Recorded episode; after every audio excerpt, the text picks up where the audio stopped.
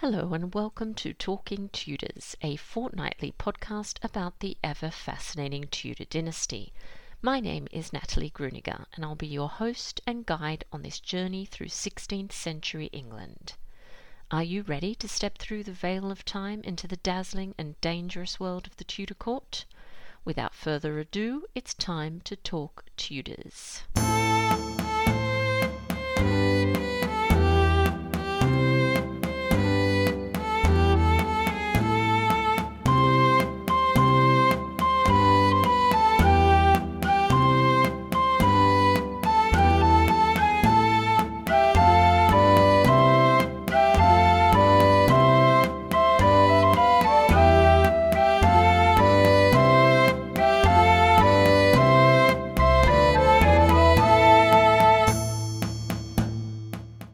Everyone. Welcome back to Talking Tudors, episode 167. I'm your host, Natalie Grueninger. Thank you so much for joining me today. I'd like to start by acknowledging and thanking the wonderful listeners who continue to support my podcast on Patreon and extend a heartfelt thank you to everyone who's taken the time to rate and review the show. This really does make a difference. If you love the podcast and you never miss an episode, I invite you to join the Talking Tudors patron family. Visit patreon.com slash talkingtudors for more information.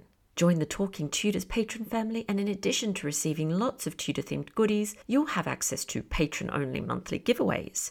July's prize is a two volume book set which explores representations of Mary I in writing, in literature, and other textual sources. A huge thank you to Dr. Valerie Schutte for sponsoring this fabulous prize. All patrons are also eligible to attend monthly Talking Tudors live talks, which take place on Zoom. These events are exclusive to patrons. On the weekend of the 30th and 31st of July, I'll be speaking with Dr. Elizabeth Norton about her book, The Temptation of Elizabeth Tudor, and the distressing events that took place when the young Elizabeth went to live with the newlyweds, Catherine Parr and Thomas Seymour. You can also support the podcast and share your love of Tudor history with the world by buying Talking Tudors merchandise. There are a number of designs and products available, including phone cases, mugs, notebooks, and apparel. Check out all the products at talkingtudors.threadless.com. I would love to see pics of you wearing or using your Talking Tudors merch, so please do tag me on social media and use the hashtag I love Talking Tudors. Now, on to today's episode. I'm excited that joining me on the show to discuss Elizabeth I and her circle is Professor Suzanne Doran. Susan Doran is Professor of Early Modern British History at the University of Oxford and a Senior Research Fellow at Jesus College and St Benet's Hall, Oxford. She has written numerous books on the Tudors, most recently Elizabeth I and her circle, and edited four catalogues for major exhibitions in London, most recently Elizabeth I and Mary Queen of Scots. She's now finishing a new book, Regime Change 1603 1612. Our conversation's coming up straight after this short musical break, courtesy of guitarist John Sayles.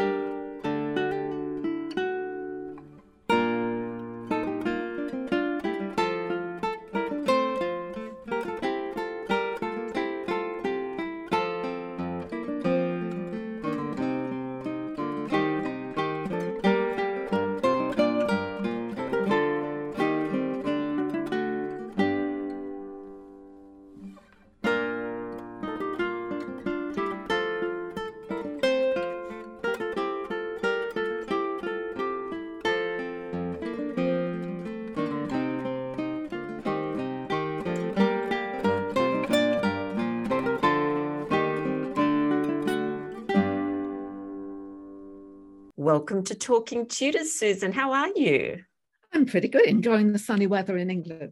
Yes, I know. Very lucky. I'm chilly and wrapped up here, as you can see. So please introduce yourself to our listeners and just tell us a little bit about your background.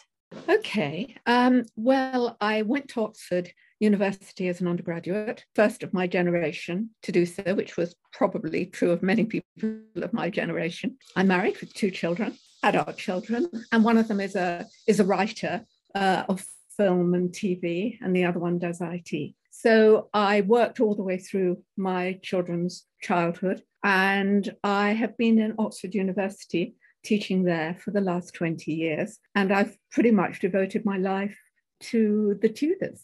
Absolutely, which is why it's such an honor to have you on the show today, Susan. So you've written extensively on the on the Tudors, including books and essays on Elizabeth I.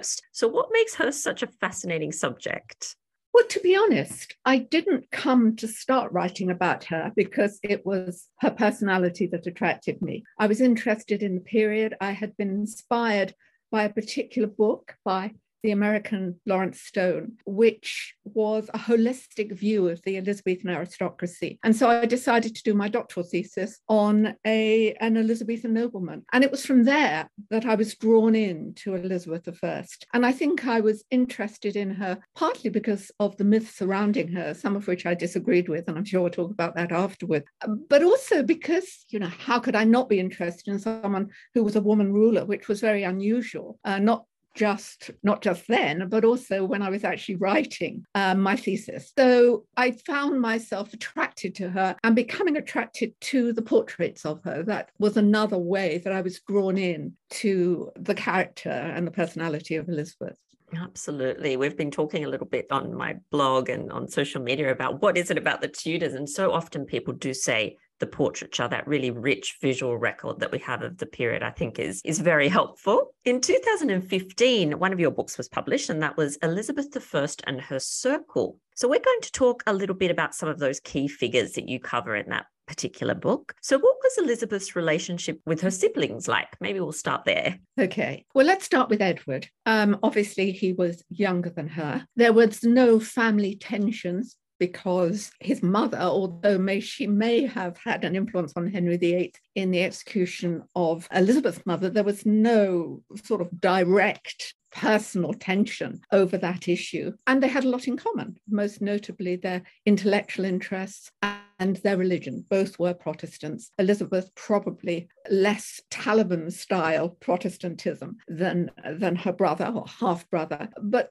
he recognized that she shared his religion. The problem, though, um, I think, for Edward was that she was an unmarried woman. She was young, unmarried, and there was always a danger, he thought, that she might be attracted to or be persuaded to marry a Catholic. And it was for that reason, as well as others, that he basically disinherited her uh, along with Mary and instead chose to have Lady Jane Grey, who he knew was to marry and indeed did marry an English Protestant. So, yeah, their relationship was, was good for most of the time that Edward was on the throne, but it, he began to be separated from her as well, I think deliberately by the Duke of Northumberland, who was his chief minister during his last illness. And Elizabeth wrote and complained that she wasn't able to see him. And it was, I think, all part of that decision that he made, as well as Northumberland, that she shouldn't take the throne. But of course,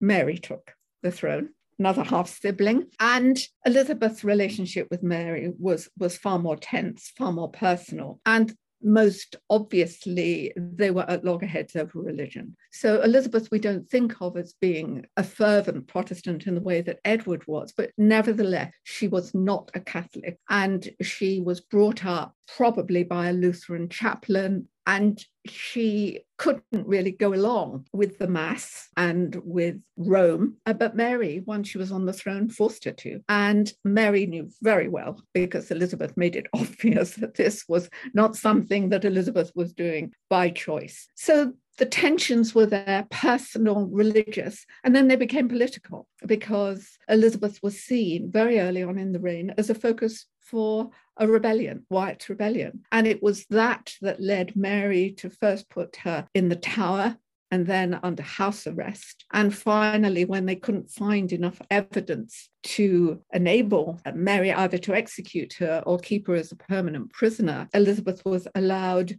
to be in the custody of various people for a time, be separated from some, some of her women for a time, but to live outside London. There was no love lost between the two sisters, and it grew worse, I think, as time went by. And Mary would have liked to have disinherited her. But Elizabeth had too many supporters. She had some powerful relatives, not just on her father's side, but on her mother's side. There was a whole Howard family, and some of those were in Mary's government, and they were not going to see Elizabeth disinherited. And then there would be the problem if Elizabeth didn't succeed to the throne, who would? And there was the fear of civil war, foreign intervention. And that's what really saved Elizabeth. I think Mary would have been perfectly happy for Elizabeth not just to have uh, not taken the throne, but also either been imprisoned permanently or more likely even executed.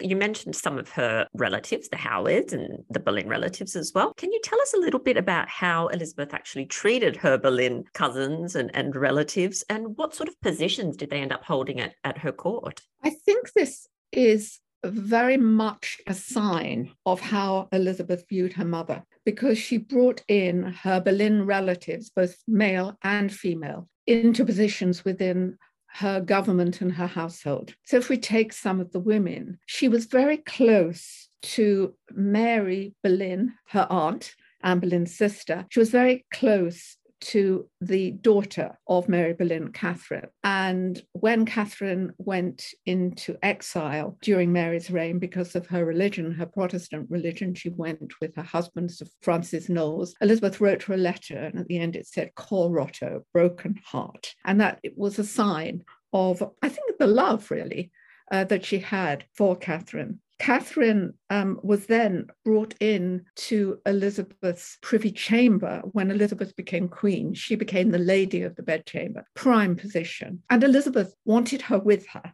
all the time to the extent that it placed a huge burden on Catherine because she was pregnant so many times. She had a lot of children, and she wasn't really given the chance to recover. She had to keep coming back uh, and working for Elizabeth. And when she was ill, um, Elizabeth would would not allow her husband, who was on an assignment for Elizabeth, to come and and look after or see uh, Catherine. And it was a great sadness to both her husband and to Elizabeth afterwards when Catherine died without seeing her husband. So we get a sense there of the, the depths of affection Elizabeth could have, but it was very much, um, one might say, narcissistic. It was it was very much about her and her needs, um, and sometimes that that worked against the women uh, that she was most fond of. Another woman that Elizabeth really cared for, the Boleyn relation, was the, the daughter of Lord Hunsdon, who was the son of Mary Boleyn. She was also called Catherine. One of the big problems of this period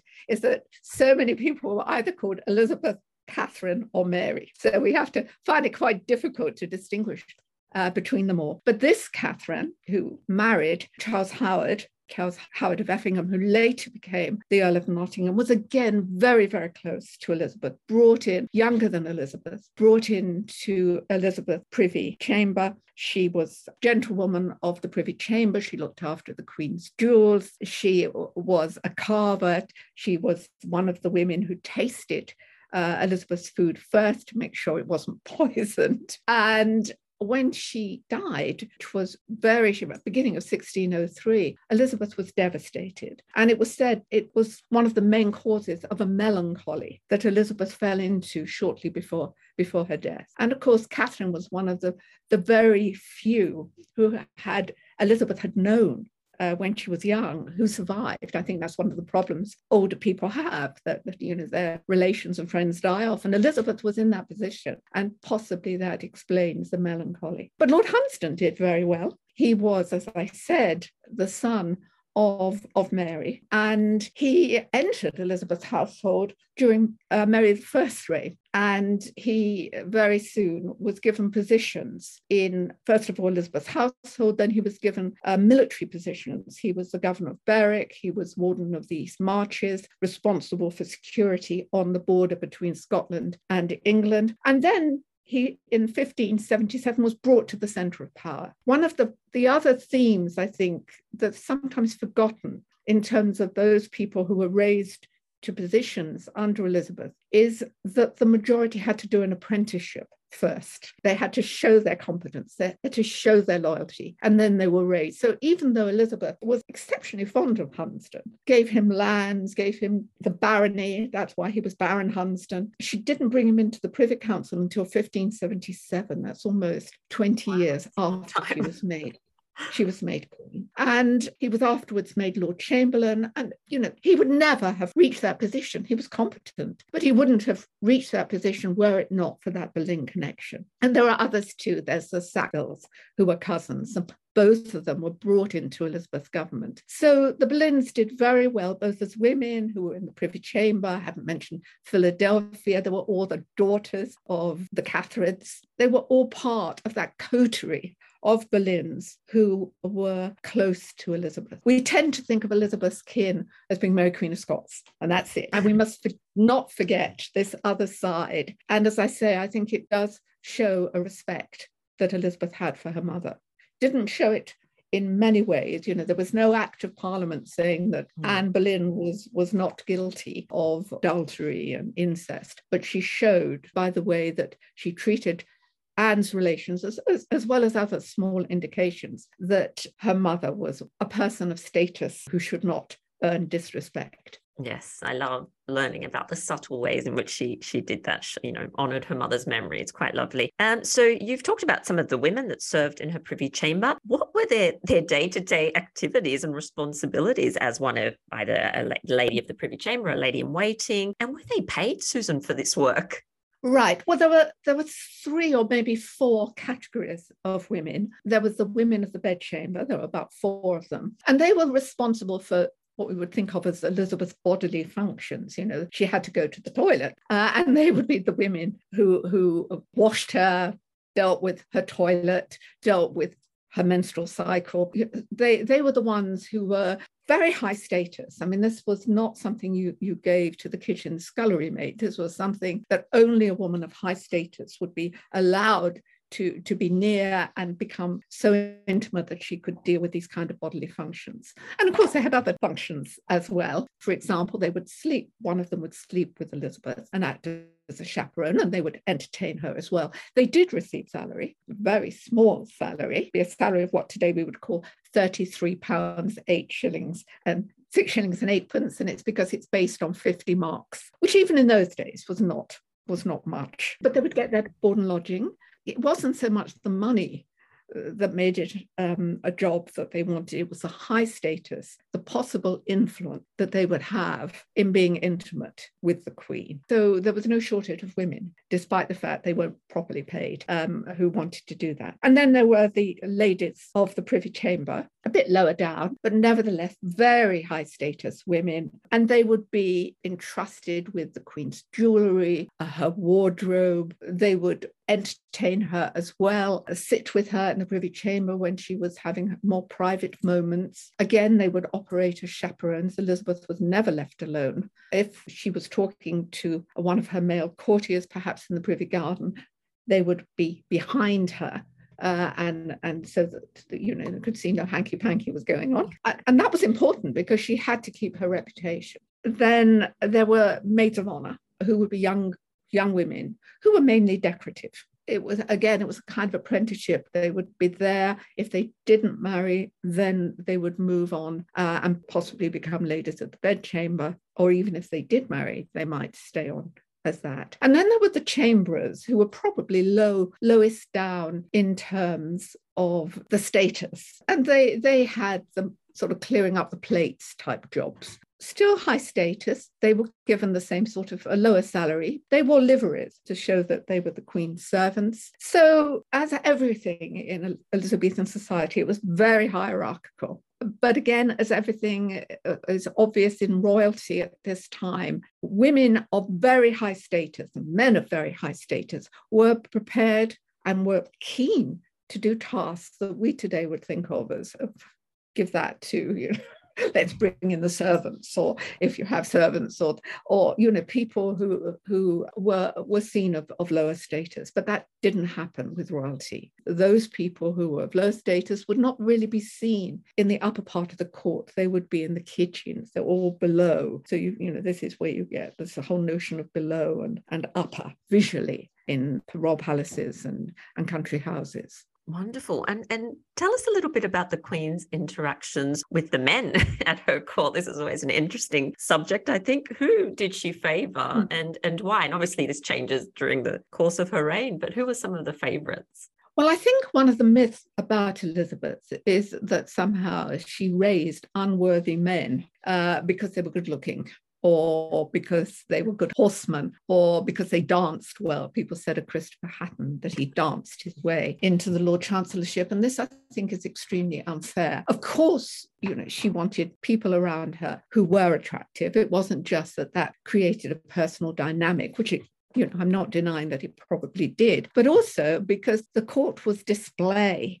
You know, you needed to have it's like Hollywood, you know, you yeah. don't really very often see unattractive people, perhaps more so now than you would have done in the past, because there's an image. And so, yes, she did tend to go for attractive men, physically attractive men, men, one has to say, who quite obviously were witty and had conversational talents again, you know, part of their role is to entertain her as well as to be on display what sort of men are we talking about? Well, I've mentioned Christopher Hatton, but of course, the most famous one is Robert Dudley, later, quite soon actually, to become Earl of Leicester. And there, there does seem to have been a romantic attachment. They knew each other, probably in Edward's reign, though in passing, possibly still more in Mary's reign. I think very likely more in, in Mary's reign. And then he was appointed Master of the Horse. The Dudleys had been master of the horse. So it, it, it was almost a hereditary appointment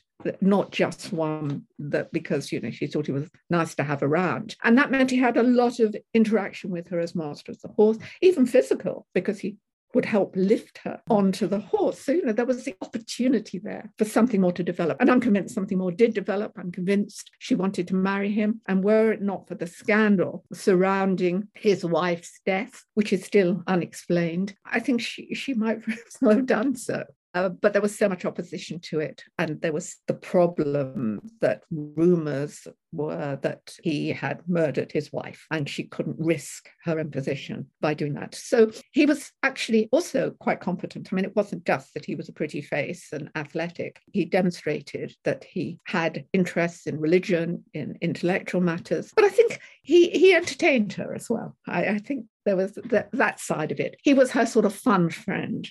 Susan, tell us about some of Elizabeth's most trusted men on the Privy Council. Well, the most trusted man, as most people know, is William Cecil, Lord Burghley. And he had worked for Elizabeth way back in Edward's reign. He'd been in charge of her estates. They had obviously discussed what was going to happen uh, during Mary's reign, when Elizabeth would become queen, as both expected and, and would, was, were prepared to fight for if necessary. And right from the first, she made clear that he was to be her, what we would think of as Secretary of State, a principal secretary it was called then, and that she had great trust in him. And they worked very, very closely together. They had disagreements, they disagreed about Mary Queen of Scots. They disagreed about the very harsh line Elizabeth was prepared to take to Protestants who disagreed with the, the religious settlement. But there were other things that they were very close on. They were very close on foreign policy, for example. They did a wonderful double act together. They still discussions about whether or not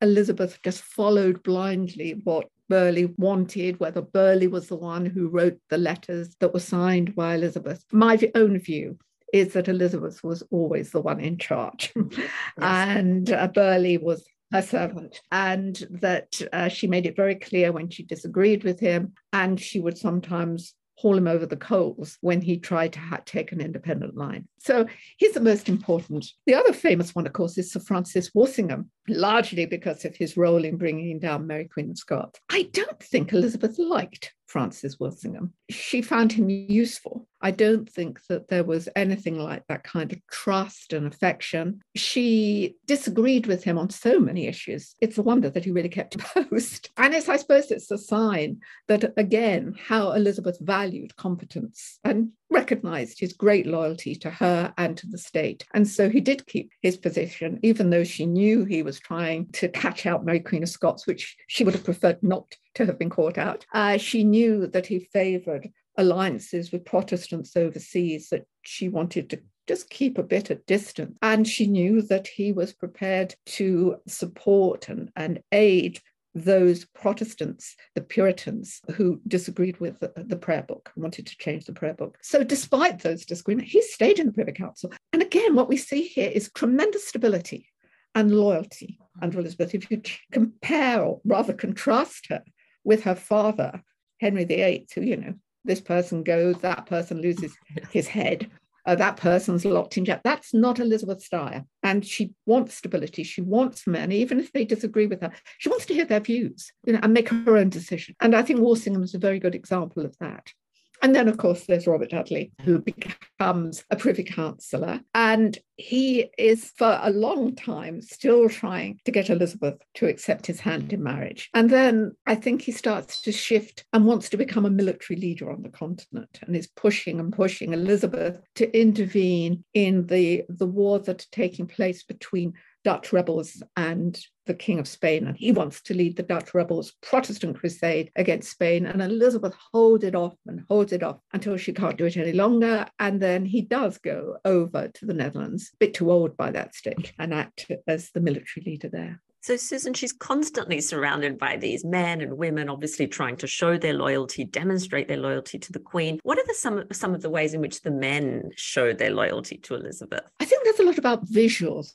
Um, you probably, we talked about the portrait, noticed in a fair number of them that men, even like Francis Walsingham, are wearing a miniature of the Queen. And these miniatures are very often given by Elizabeth, but they put them on display. And of course, they have portraits of the Queen in their home. Some of them entertain the Queen when she goes on royal progress, and they try and outdo each other in presenting sumptuous banquets and great entertainments and the you know the best poets and dramatists to do their stuff uh, to entertain the Queen watches in their houses. So that's all, all about display. And another is that the gift offerings they gave to the Queen, we talked about her giving miniatures to them, which they display. But every New Year's a day, there would be a formal gift exchange between Elizabeth and her household servants and her courtiers. And they would again try and outdo each other with with the uh, the tokens the inventiveness which he loved of the, the jewels that they would give her very often it, it was jewels and then there would be the writing of poetry walter raleigh is a, a very keen poet um, but he's certainly not the only one. And these would be very often panegyrics to the Queen. So there were all sorts of different ways that they could display their loyalty. The only way that they could really show their loyalty was doing what Elizabeth wanted them to do yes. and not plotting. And the majority of them did do that, though there were others who, who unfortunately for them, uh, like the Duke of Norfolk, did not, and they suffered the consequences. Yes, and you talked a little bit there about the, the gift exchange and the gift giving. And are there other ways in which Elizabeth used patronage to keep her courtiers, you know, in check? I think Elizabeth uses patronage to keep her, her courtiers in check. I think she uses it to reward them. So it's when they have shown loyalty that they get the jobs, they get the estates. In fact, one of the criticisms you could make of Elizabeth is that she takes away patronage from some of those who are on the edge of disloyalty, uh, such as the Northumberland and Westmorland in the north, and she takes away some of their positions. And, and they're the ones, of course, who rebel in the Northern Rising. So one could argue that might be one of Elizabeth's weaknesses. People have to display loyalty before they get the goods. And you have been studying this period for for quite a long time.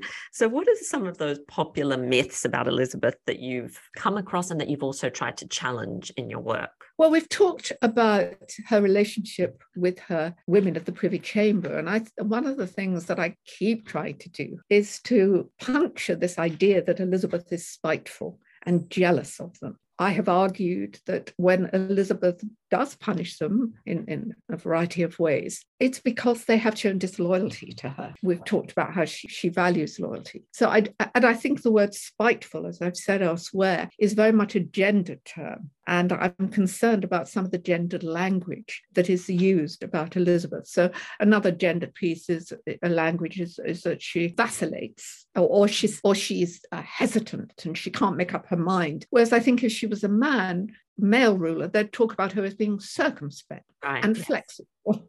so they're some of the things that have bothered me. But on the bigger scale, one of the works that I wrote um, was about, it was called Monarchy and Matrimony. And the key argument there, or two key arguments, one was that Elizabeth did not decide to become a virgin queen early on in the reign. She didn't decide for reasons associated with her gender that she could not marry. And I try to show that on at least two occasions, Elizabeth seemed to want to marry. Strong evidence. We've talked about Dudley, but there was also the Duke of Anjou, Francis Duke of Anjou, and that um, there were very good political reasons why, in the end, those marriages could not go ahead. And that in some other cases, she used marriage not as a diplomatic tool, I don't think, but quite seriously thought about them to build up alliances. So that's, I think, one of the myths that I was very concerned I didn't start off with the idea of puncturing the myth. I started off with the idea, well, let's find out a bit more about these matrimonial negotiations. But that's what I, I argued, and I, I still hold to that. And linked to that is this notion of, well, when did Elizabeth become the Virgin Queen? And I argue, and, and others follow me, or, or at least at the same time, came to the same conclusion,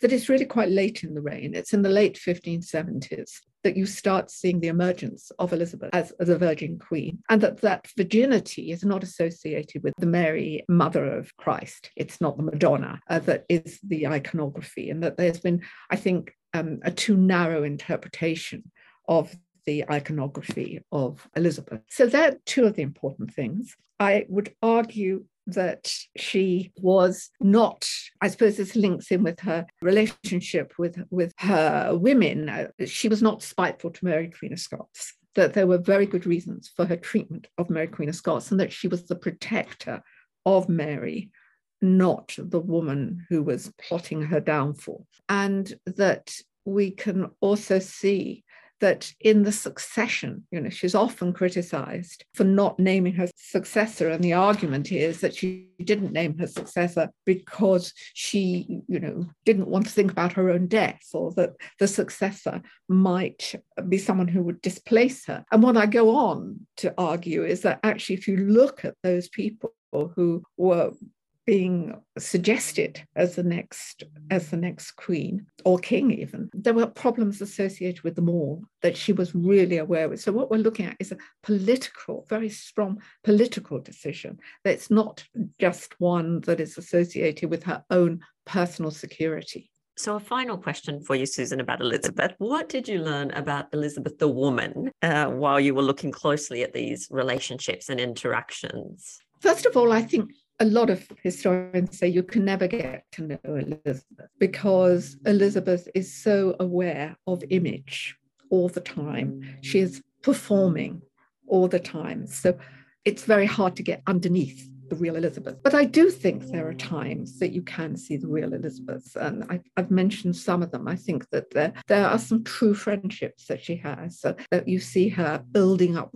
really strong relationships, the great loyalty that she displays, that she is someone who can fall into rage really quite easily like her like her father and of course i'm not the only one to say that and then it can go. It, it, usually dissipates quite quickly, not always, but it didn't when Mary Queen of Scots was executed. Uh, but there were good political reasons for that. And I suppose that's the other really important point about Elizabeth for me is that she is a political animal. She learned to be very early on in her life, and it dominated her interactions and her writings and performances. And that is, I think, the true Elizabeth. Um, you know, in some ways, you can't distinguish between the personal and the political because she lived being that political animal. Thank you so much for sharing your insights and your expertise with us. There is a final thing that we like to do on our episodes of Talking Tudors. And this is just what I call a quick game of 10 to go. So it's 10 questions just to get to know you, Susan, a little bit better. Oh, okay. what about the last book that you bought? I can see lots of books behind you. Well, do you mean the last history book or do you mean the yeah, last? Any book, any book at all. Well, I, I use Kindle a great deal for novels. And the last book I bought and read was Tóibín's book um, on Thomas Mann, the magician. I had gone to Lublin, uh, Lubeck, sorry, very recently, which was the home of, of Thomas Mann, and I was reading Buddenbrooks while I was there. And so I, I bought and thoroughly enjoyed the Tobin. Sort of, it's a strange book, really, because it's it, it's a, a biography written as a novel. So it's an interesting genre. So yes, that was the last one. Wonderful. And is there a new skill that you would like to learn? Oh, I would like to be better at languages. I keep starting and stopping um, languages. So yes, I would like to. I'm in fact thinking about going back to French, which I did at uh, which I did at uh, A level at, at, at, school, and obviously I read French, but I would like to be able to talk it more yes. effectively. So I'm thinking of doing some French conversation classes. Wonderful, that's wonderful. And do you have any pets? Sadly, not. I did have a dog and I would be really happy to have another dog, but my lifestyle does not does not allow for that. But uh, yes, when I was little too, I used to have goldfish, but they tended to die too regularly for me to build up an attachment. That's so true about goldfish, sadly. And uh, what's something you like to do to unwind and relax? I do a lot of Pilates. It's very important to me, stretching and Pilates. And I've now started to do some weights. So I'm paying more attention to my exercise. But Pilates, I go to for enjoyment, not just uh, for health. Wonderful. And the other thing I really love, and which is very important to me, is film. I watch film a great deal. I'm part of a, a video group, which uh, we watch a, a film every month and then meet and talk about it. So uh, that, that's also very relaxing. And what's a favorite holiday destination for you? Italy. No, I love Italy. I, I was in Florence for my gap year and I I love Italian culture, Italian food, the Italian language, Italian art. just I, Italy can't go wrong. Wonderful. You mentioned a mystery earlier on, the one of Robert Dudley's wife. Is there any mystery? And it doesn't have to be a Tudor one. It could be any any period of history that you would love to be able to solve. Wow, that's a, a, difficult one to. I mean, obviously, the, the Dudley murder is a key one uh, that I'd love to solve. I'm going to pass on that one, I think. that's okay. Let's go with the Dudley one. um, and, and then just to finish up, Susan, what's an event, a, an event that took place in the 16th century that you would like to just be sort of like bird's eye view, not involved, but just observing? Is there any one event that really captures your attention? I would like to have been at the Kenilworth entertainments. I would have liked to, you know, we, we interpret them as possibly a, a, a marriage proposal uh, by uh, by Dudley. So I'd love to have seen the interactions between Dudley and and Elizabeth, and I would have also enjoyed the fireworks. So, yes, and the garden. So yeah, that's where I would like to have been. Wonderful. And just the last thing, I do tend to ask my guests for a Tudor takeaway. So this is something like a suggestion for our listeners, maybe to go and watch a film, to listen to a song, to read a book, something to nurture their love of Tudor history. So do you have a takeaway for us? I have a genre uh, rather than a, yes. a, a particular book, and that are the catalogues of exhibitions. There's some wonderful exhibitions out there. I mean, obviously, I've done quite a lot of editing of catalogues, and I'm not just promoting my own. Uh, they're, they're very good, but uh, there are there are many others. And the great thing about them is that they, they they're so beautifully illustrated and provide a background both to the objects and to the period as a whole. I think it's a super way of of getting to know more uh, and enjoying it. That's fantastic. And in 160 plus episodes, no one's ever suggested that. So good on you, Susan. Thank so you. this brings us to the end of our episode. So thank you so much again for taking the time to come and talk Tudors with us. Thank you very much for inviting me. I enjoyed it. Well, that brings us to the end of this episode of Talking Tudors. Thank you so much for joining us. I absolutely love to hear from listeners, so if you have any comments or suggestions, or just want to say hi, please get in touch with me via my website, www.onthetudortrail.com, where you'll also find show notes for today's episode. If you've enjoyed the show, please share the podcast with friends and family, and don't forget to subscribe, rate, and review. I also invite you to join our Talking Tudors podcast group on Facebook, where you can interact with other Tudor history lovers and hear all the behind the scenes news. You'll also find me on Twitter. My handle is on the Tudor Trail and on Instagram as the most happy 78. It's time now for us to re-enter the modern world. As always, I look forward to talking Tudors with you again very soon.